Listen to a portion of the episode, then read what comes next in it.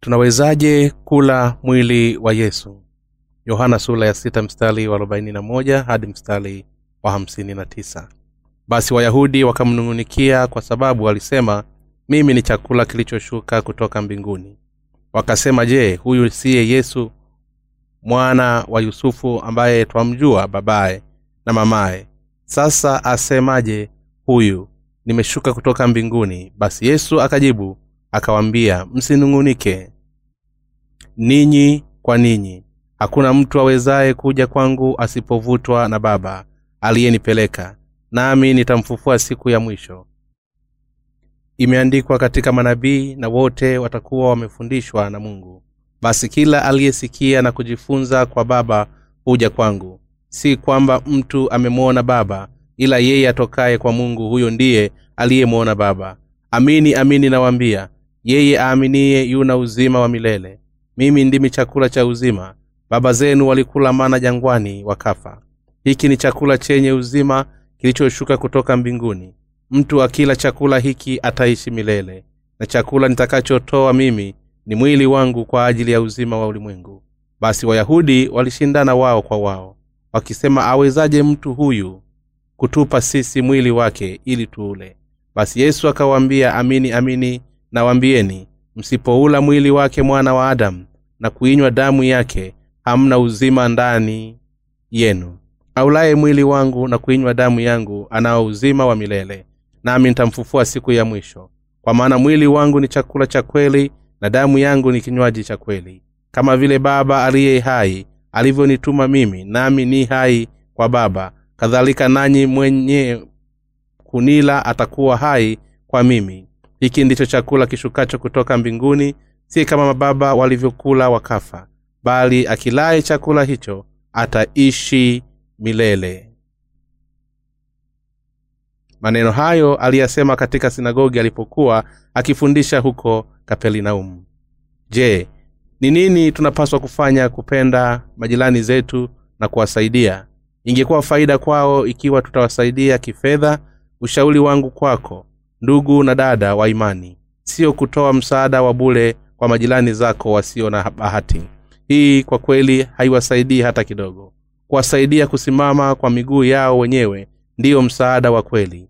Kwa kweli hatuwezi kupuuza tu wakati mtu ananyanyua mikono yake akiuliza msaada wetu. Na kwa hivyo tunapaswa kumsaidia mtu huyu kwa njia yoyote inayowezekana. Lakini kabla ya kufanya hivyo tunahitaji kwanza kufikiria kwa uangalifu ikiwa msaada wetu unaweza kuwa kweli au la ya matumizi yoyote kwake. Na mwishowe tunalazimika kumwambia injili ya maji na roho na kumwachilia kutoka katika dhambi zake zote.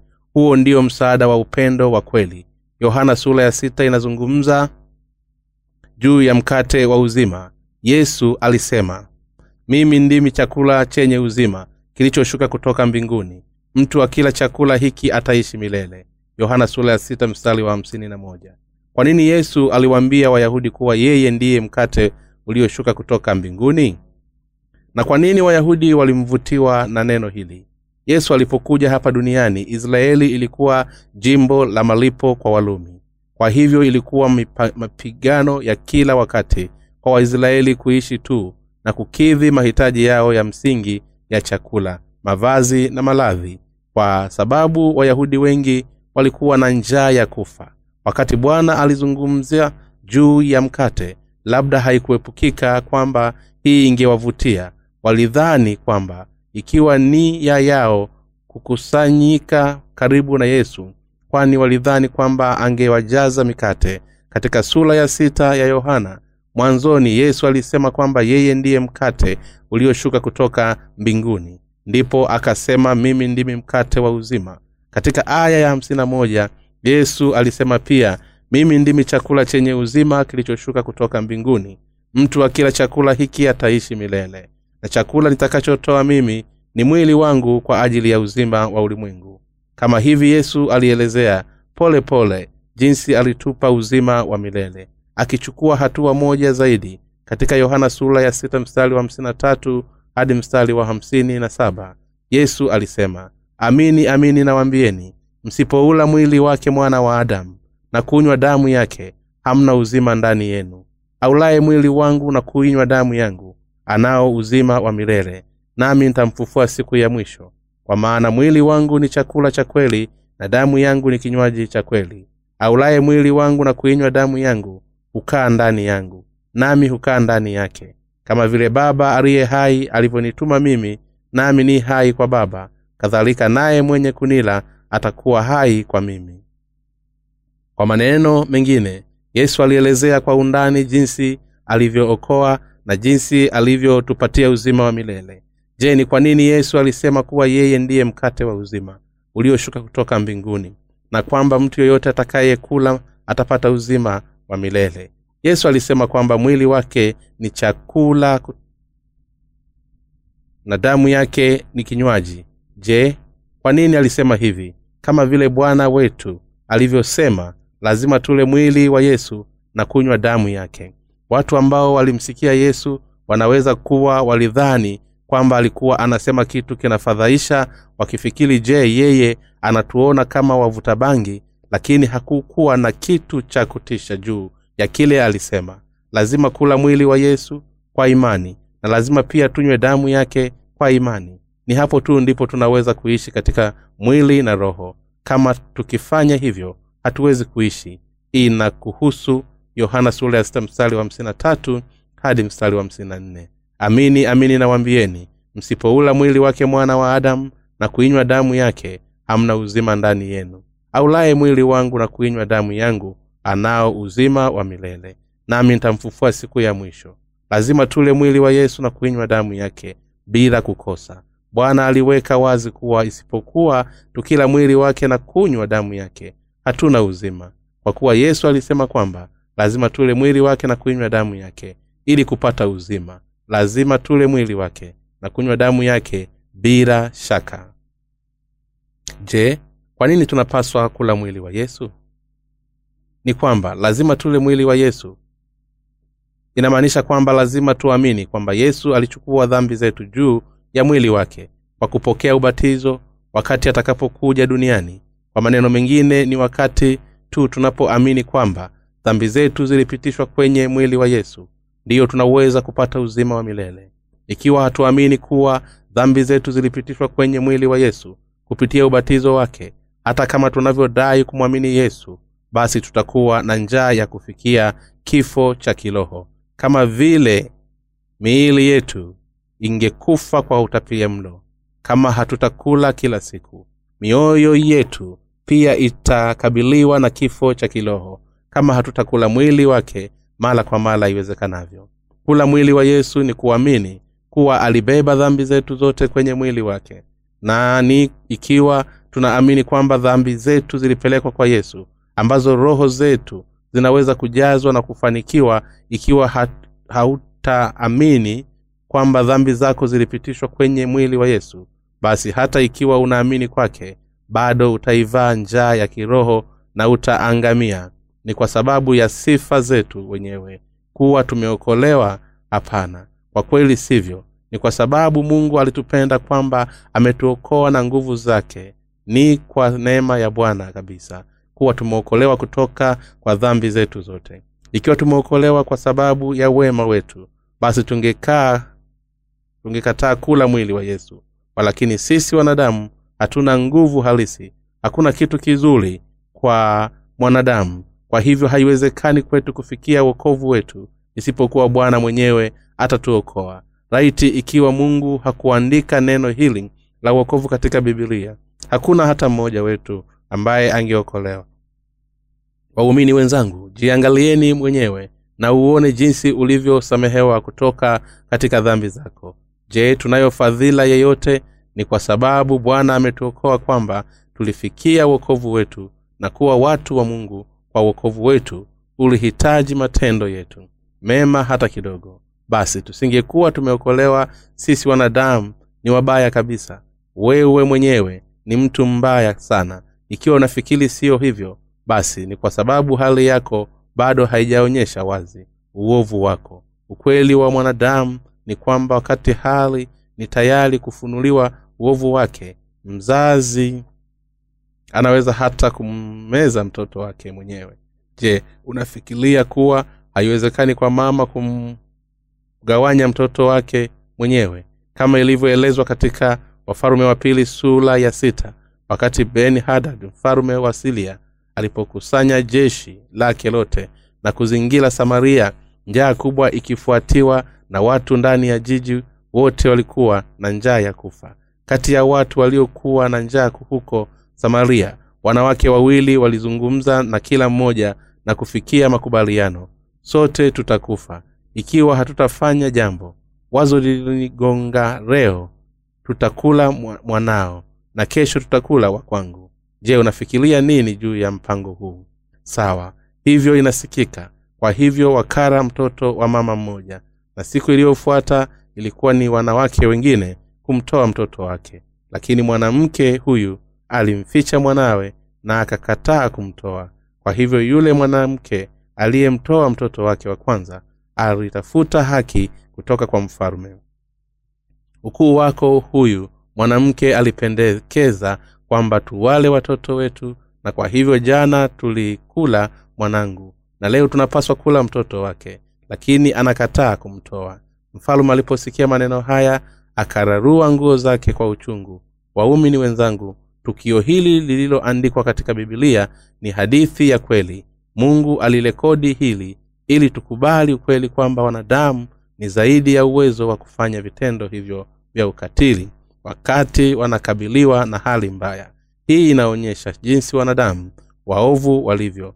Kuna wazazi ambao hawaua watoto wao ikiwa wana wanawapa shida nyingi.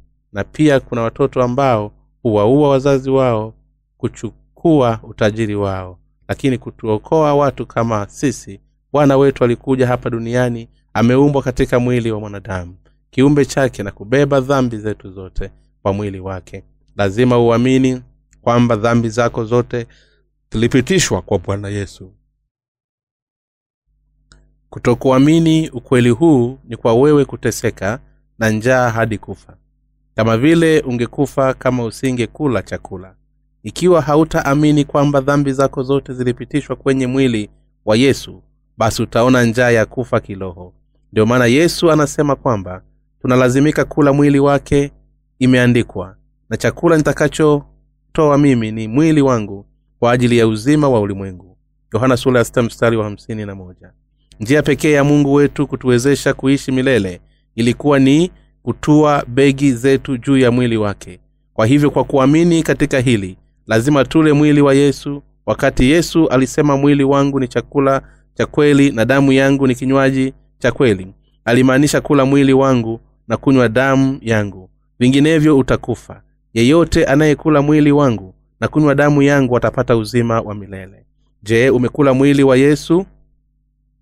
Bwana ametupa mwili wake walakini wakati yesu aliwaambia wayahudi kula mwili wangu kwa maana ni chakula chako walimdhihaki wakisema je sisi wewe mwana wa yosefu mtu anawezaje kula mkate? Wayahudi hawakuweza tu kuelewa kile yesu alikuwa akisema alipowaambia kula mwili wangu na unywe damu yangu. Hata sasa watu wengi bado hawajui yesu alikuwa akimaanisha nini aliposema kwamba mtu anapaswa kula mwili wake na kwa hivyo wanaamini msemo uliotengenezwa unaitwa transmissions ambao unadai kwamba mkate na divai ilivyoandaliwa kwa ushirika mtakatifu inageuka kuwa mwili na damu ya yesu kupitia baraka za kuhani anayeongoza. Watu kama hao huwaamini kama hii na kula mkate bora zaidi na wote wakisema kwamba yesu aliwaambia kula mwili wake. Walakini hii siyo maana ya yesu. Wakati yesu alituambia kula mwili wake alimaanisha kwamba tunapaswa kuamini yafuatayo. Kwa kubeba dhambi zetu zote na laana zao kwenye mwili wake mahali petu. Yesu ametuwezesha kweli kuepusha lawama na uharibifu. Hata baada ya kuokolewa hatuwezi kusaidia lakini kuendelea kutenda dhambi kwa kuwa bado tu dhaifu katika miili yetu. Walakini hii kuhakikisha kwamba mioyo yetu haitakufa kwa dhambi kama hizo yesu alichukua dhambi zetu zote kwenye mwili wake kwa kubatizwa. Hii ndiyo yesu alitwambia tuamini wakati alisema kwamba lazima tulie mwili wake kwa maneno mengine yesu ametuokoa kikamilifu kwa kubeba dhambi zetu zote kwenye mwili wake. Je wakristo wa leo huula kweli mwili wa yesu? Katika kati ya wakristo wa leo ni wachache tu wanajua na kuamini injili ya maji na roho. Ndio maana yesu alitwambia kula mwili wake na kunywa damu yake. Kwa kunywa damu ya yesu tu hatuwezi kuishi ni wakati tutapokula mwili wa yesu ndiyo hubadilika kuwa chakula chetu na hivyo hatuwezi kuishi milele. Neno hili la mungu ndiyo ukweli. Kila neno la mungu ndilo ukweli. Lazima sote tuamini katika neno hili juu ya mwili na damu ya yesu. Na mioyo yetu tunafanya dhambi kila wakati kwa vile sisi ni dhaifu na haitoshi. Tunawaza mabaya na tunafanya makosa walakini yesu alichukua dhambi zote ambazo tunatenda wakati tunaishi duniani. Na ndiyo sababu tunaweza kuishi.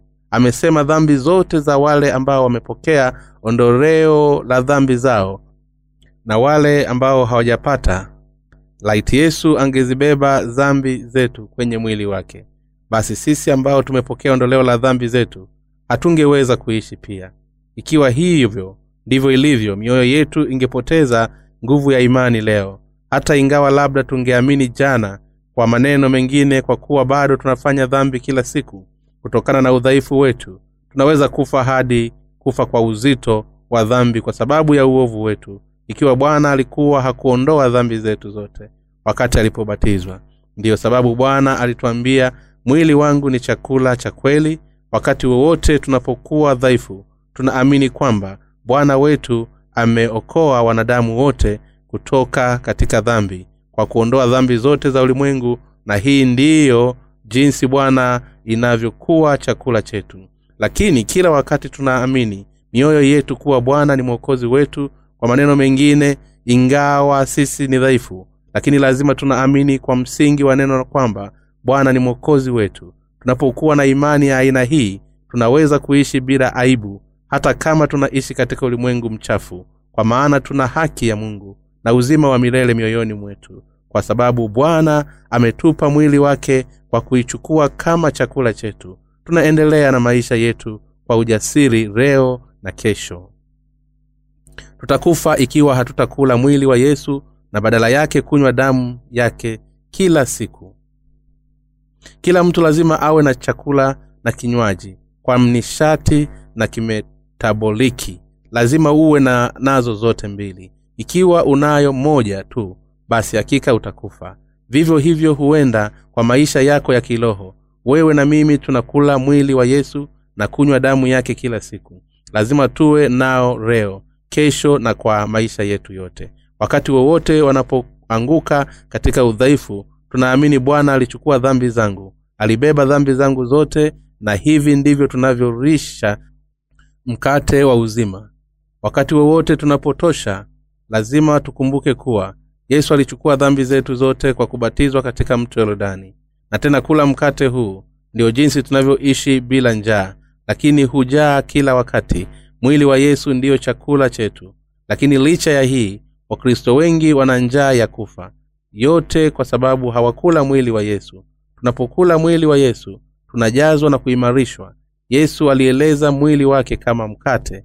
Yesu alizaliwa bethlehemu na neno bethlehemu linamaanisha nyumba ya mkate. Yesu alisema kwamba yeye ndiye mkate wa na chakula chetu ambao umeshuka kutoka mbinguni. Ndiyo ndivyo ilivyomwezesha kila mtu kuishi kwa kula mwili wake. Tunaishi juu ya mkate wa kweli wa maisha. Mstari wa arobaini na tisa hadi hamsini katika kifungu cha maandiko kinasema baba zenu waliila mana jangwani wakafa. Hiki ni chakula kishukacho kutoka mbinguni kwamba mtu akile wala asife. Watu wa agano la kale walikufa ingawa walikuwa wamekula mana mana ambayo ilikuwa kama mbegu nyeupe ya korosho na ilikuwa kama mikate iliyotengenezwa kwa asali. Kutoka sura ya kumi na sita mstari wa thelathini na moja. Ilikuwa chakula safi ambacho mungu alileta. Maana hii inahusu neno la mungu. Yesu mwenyewe kwa maneno mengine waisraeli walikufa hata baada ya kuamini neno la mungu. Walakini sasa ikiwa utakula mwili wa yesu na kunywa damu yake basi utapokea uzima wa milele. Kifungu hiki kinamaanisha kuwa tunapoamini katika neno la mungu lazima sisi tule mwili wa yesu na kunywa damu yake. Kwa imani uhai wa mwili uko kwenye damu. Mambo ya walawi sura ya kumi na saba mstari wa kumi na moja.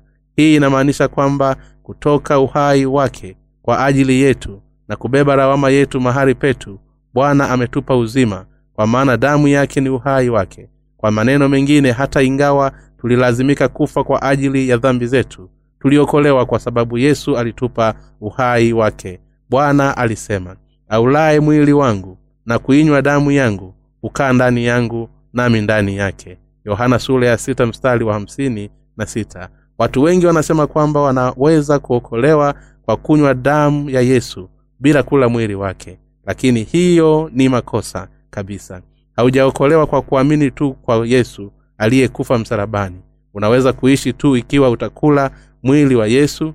Hata leo ninaishi kwa kula mwili wa yesu. Nitakula mwili wake kesho pia.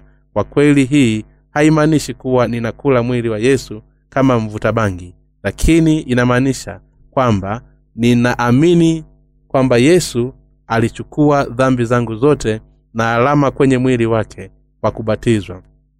Kuamini ni kula. Lazima kula mwili wake kila siku. Muda tu ninaishi hapa duniani. Hakuna mtu anayeweza kuishi bila kula mwili wa yesu. Walakini karibu waumini wote wa kikristo huwa na vinywaji tu.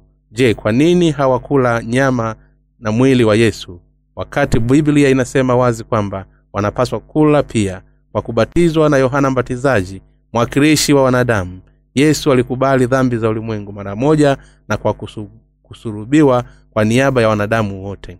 Alibeba hukumu yake. Ni kwa kuamini katika hii ndipo tumepata wokovu wetu na tumepokea chakula cha milele.